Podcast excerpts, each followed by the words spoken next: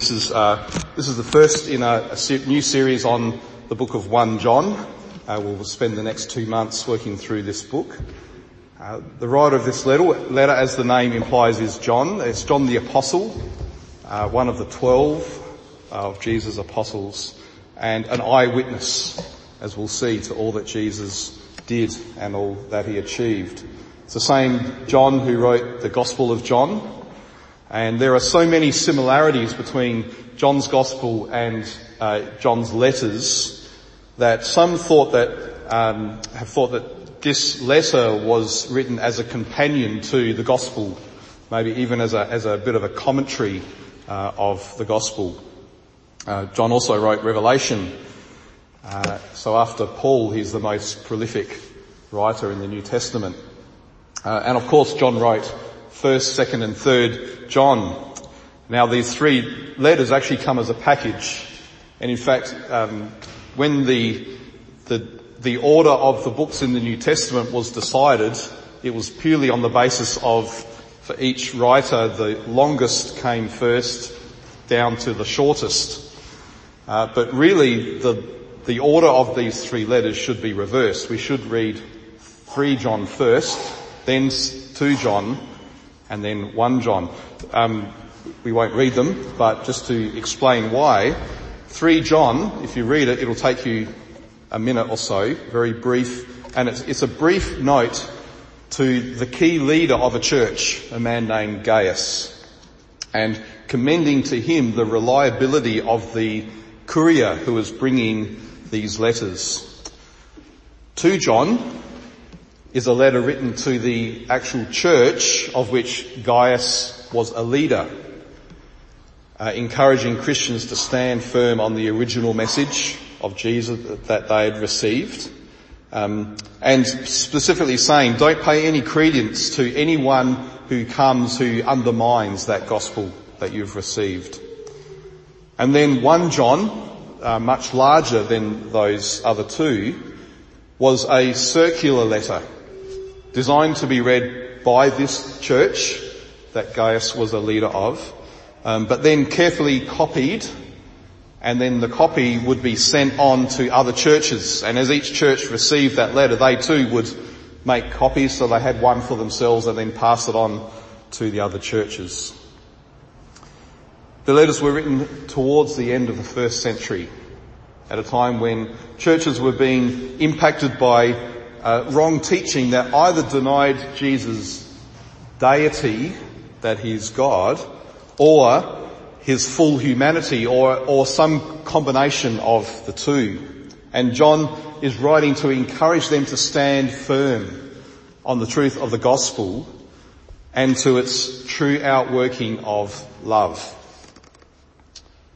John himself was charged by Jesus to faithfully and accurately pass on his teaching.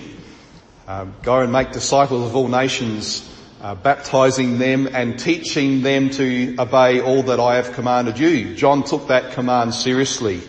And so he's very concerned to see Christians everywhere to have a confidence in the, the gospel that they have received and believed and that it is an accurate uh, representation, portrayal of Jesus himself.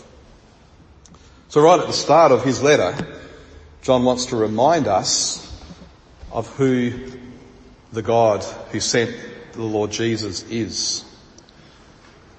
According to uh, research, 68% of people in Australia would say either that they believe in God or have some kind of spiritual beliefs that there's something beyond the physical world. However, if you were to ask the average person, what do you mean by God? What do you understand by God? We'll probably get a whole variety of answers, many of which won't actually correspond with the true and living God that we see revealed in the Bible. If you were allowed to only use one word as a starting point for explaining who the true God is, what would you use? Well, John says that it begins with knowing that God is light. in verse 5 of chapter 1. If you have a Bible, it'd be helpful to have it open because I'll be referring to some verses as we go through it. God is light. In fact, he seems to be saying that this understanding of God as light is at the very heart of the gospel that he has passed on to his readers. It's something that he wants to affirm as a fundamental truth of the Christian faith. When John says God is light, in him there is no darkness at all, he's saying something about the truthfulness and the reliability of God and how he communicates with human beings. Throughout the Bible, this imagery of light is used to describe God revealing himself to humanity. Think of the creation story. The first thing God creates is light. What we now know scientifically to be the basic building blocks of the entire universe, energy, light. And this, this creation of light begins this process of bringing order out of chaos, forming a creation that he calls very good and that reflects his own character as the creative artist that made everything. John describes it in his gospel in this way. The light shines in the darkness and the darkness has not overcome it.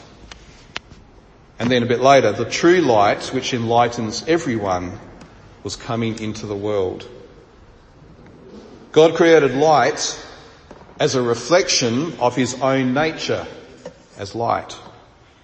But also, as these verses tell us, in preparation for the day when the Son himself would enter into this creation and take up a body that is formed out of the same basic building blocks of light that this whole universe is built from.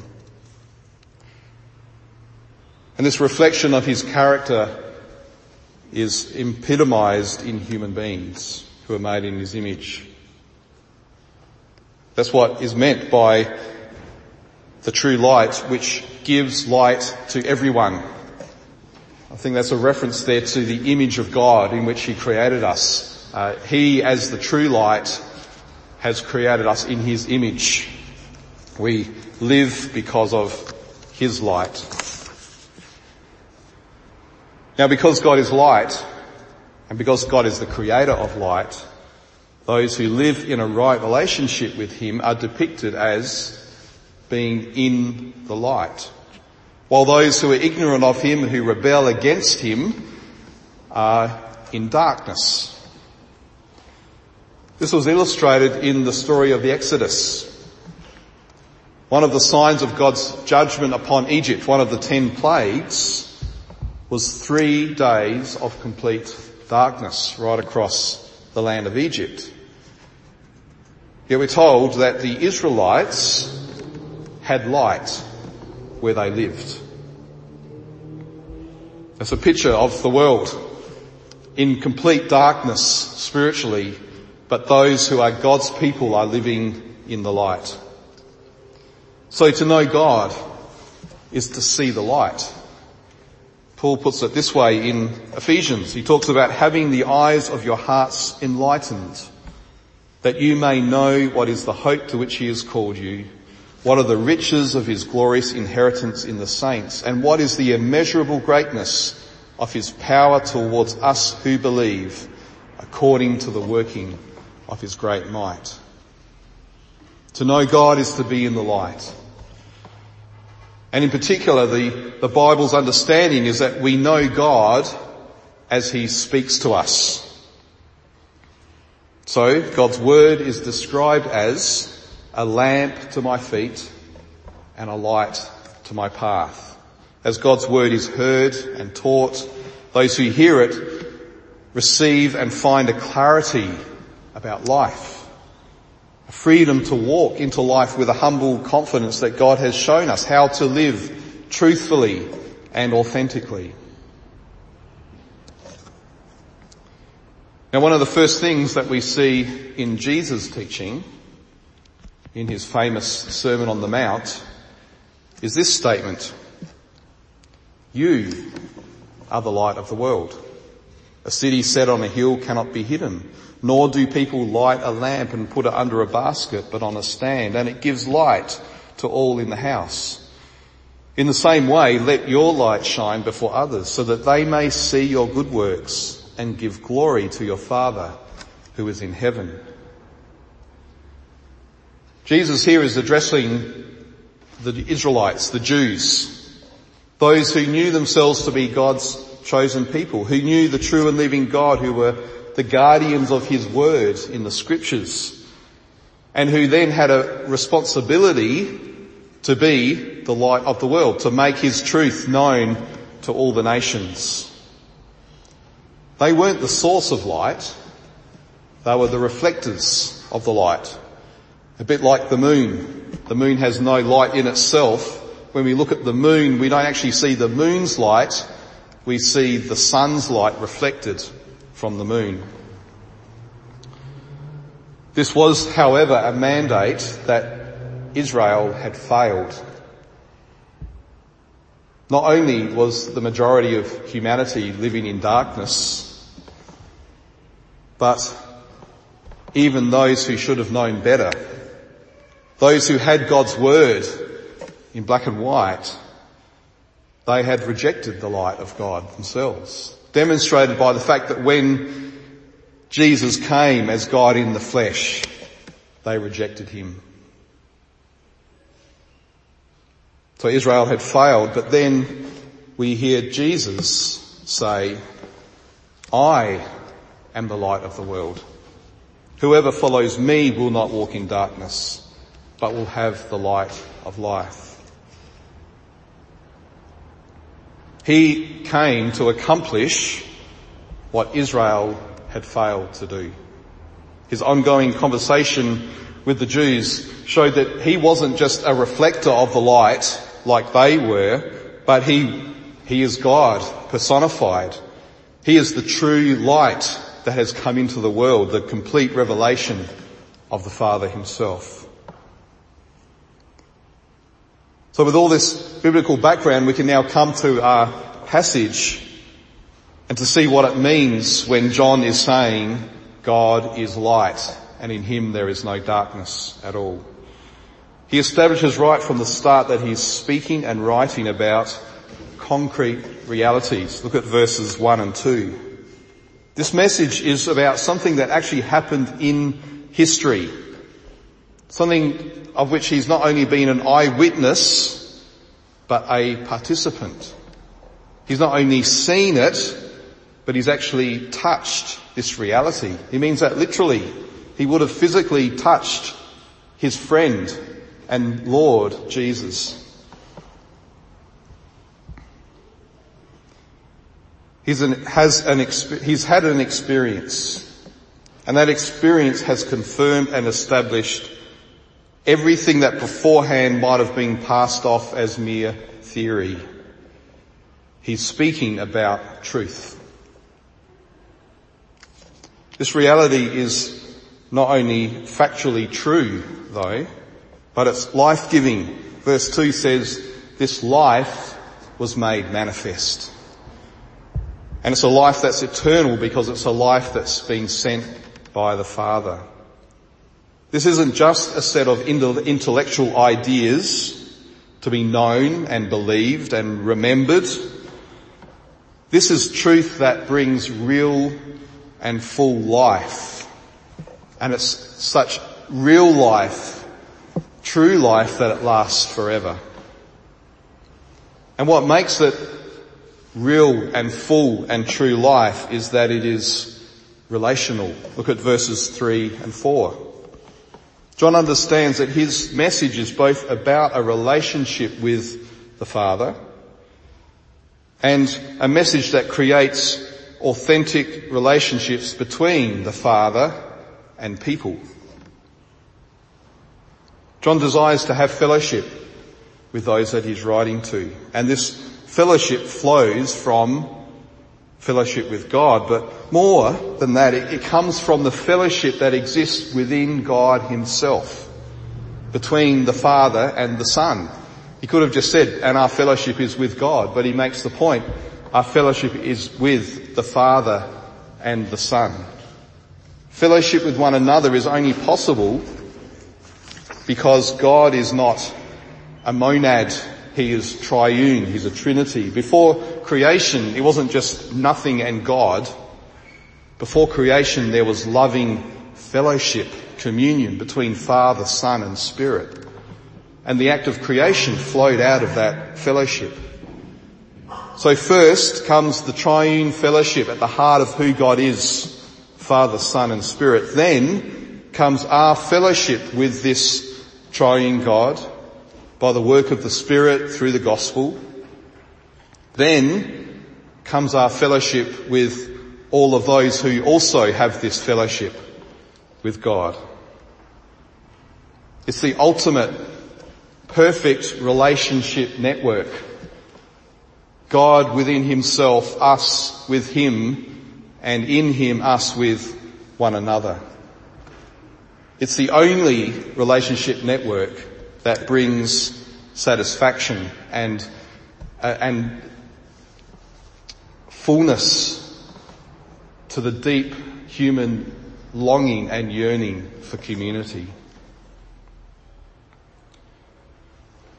The fruit of these relationships we see in verse 4 is joy.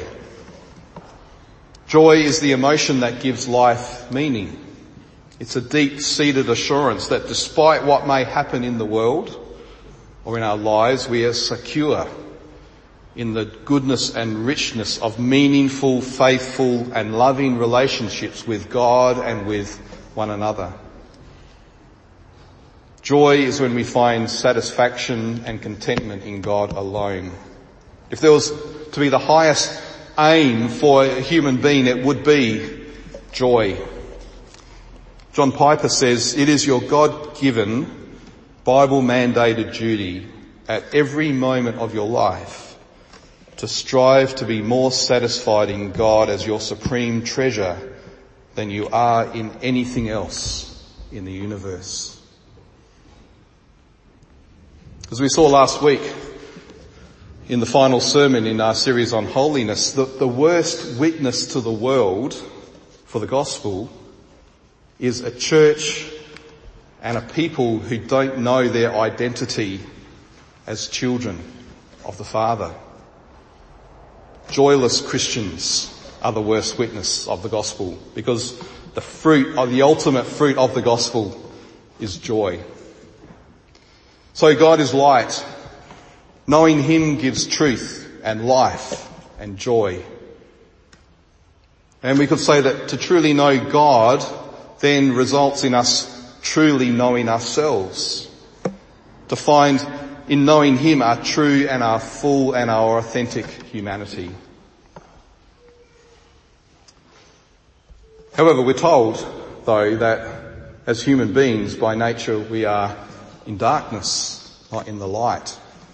And the path for a human being to come out of darkness into the light and to know this life and joy isn't as simple as just doing it. Our only hope to come out of darkness into light is if that God himself will shine his light into our darkness.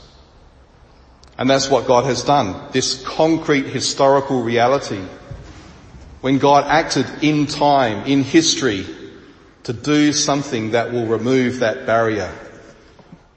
This reality is what John has said. He's heard and he's seen and he's touched the reality of the life, death, resurrection of Jesus. Now verses uh, 6 down to verse 2 verse 2, uh, chapter 2 verse 2 give us three ways or three categories of thinking about sin and how Jesus provides the solution to all three.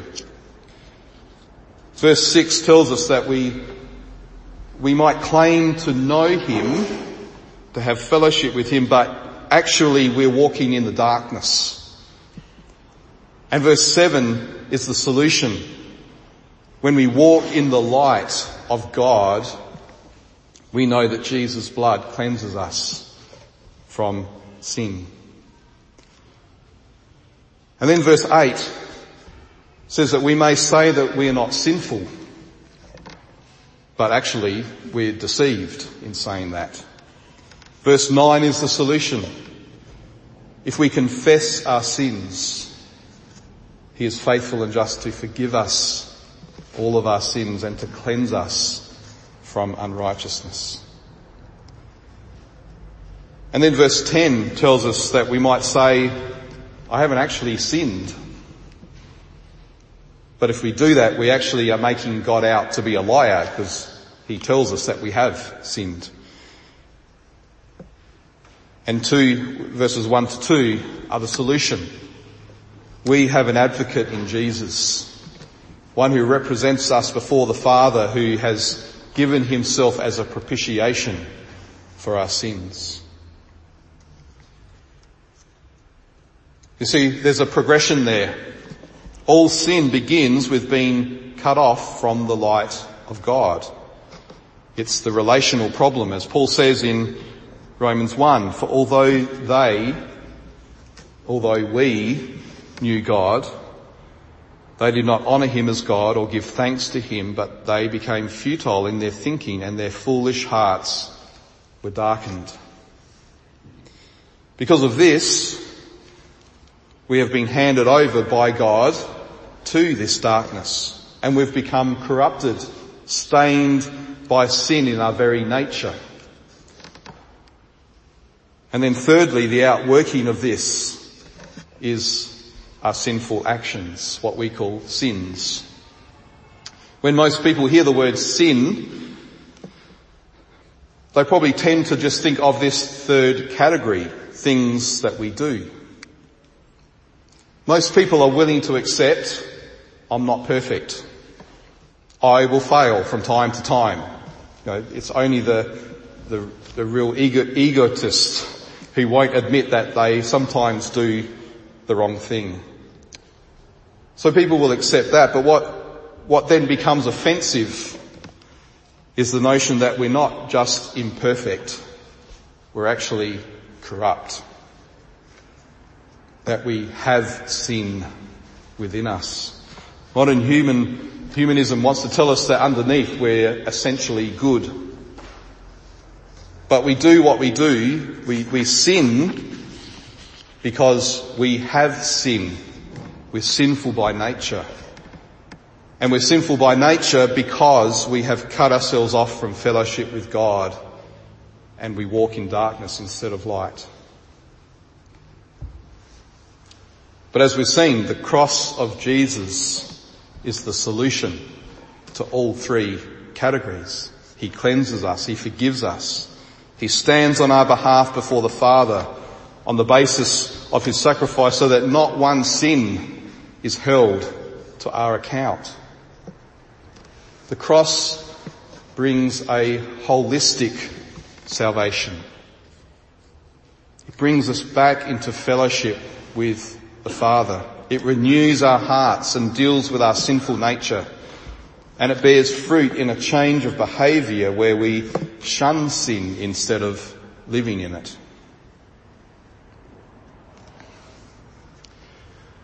To declare that God is light is also a call. It's a call to people to come out of the darkness into the light. Again, Jesus' words, this is the judgment. The light has come into the world and people love the darkness rather than the light because their works were evil. For everyone who does wicked things hates the light and does not come to the light lest his works should be exposed. But whoever does what is true comes to the light so that it may be clearly seen that his works have been carried out in God. Come into the light isn't an easy thing to do. When we come into the light, we have all of our sin exposed. And with the sin, the guilt, and with the guilt, the shame and the fear. But we don't come alone into the light of God. We come with Christ. We come in Christ on the basis of his death for us. We come to the Father who is ready and willing to welcome us in because of what his Son has done.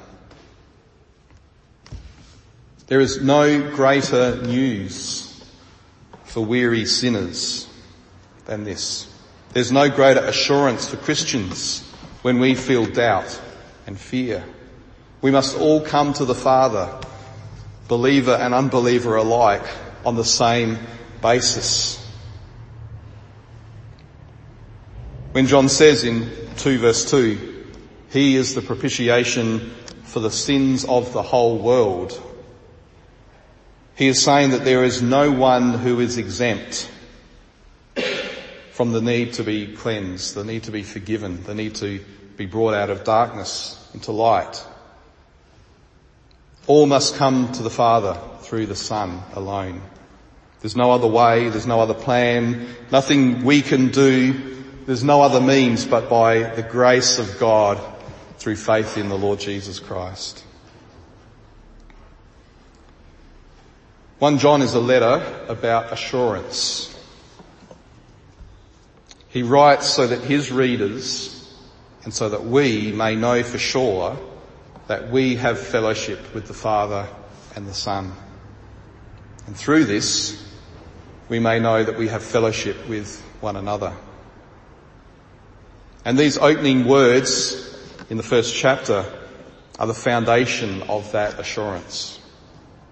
We must never as persons and as a church lose sight of this foundation, the historical flesh and blood reality of the cross of Jesus Christ.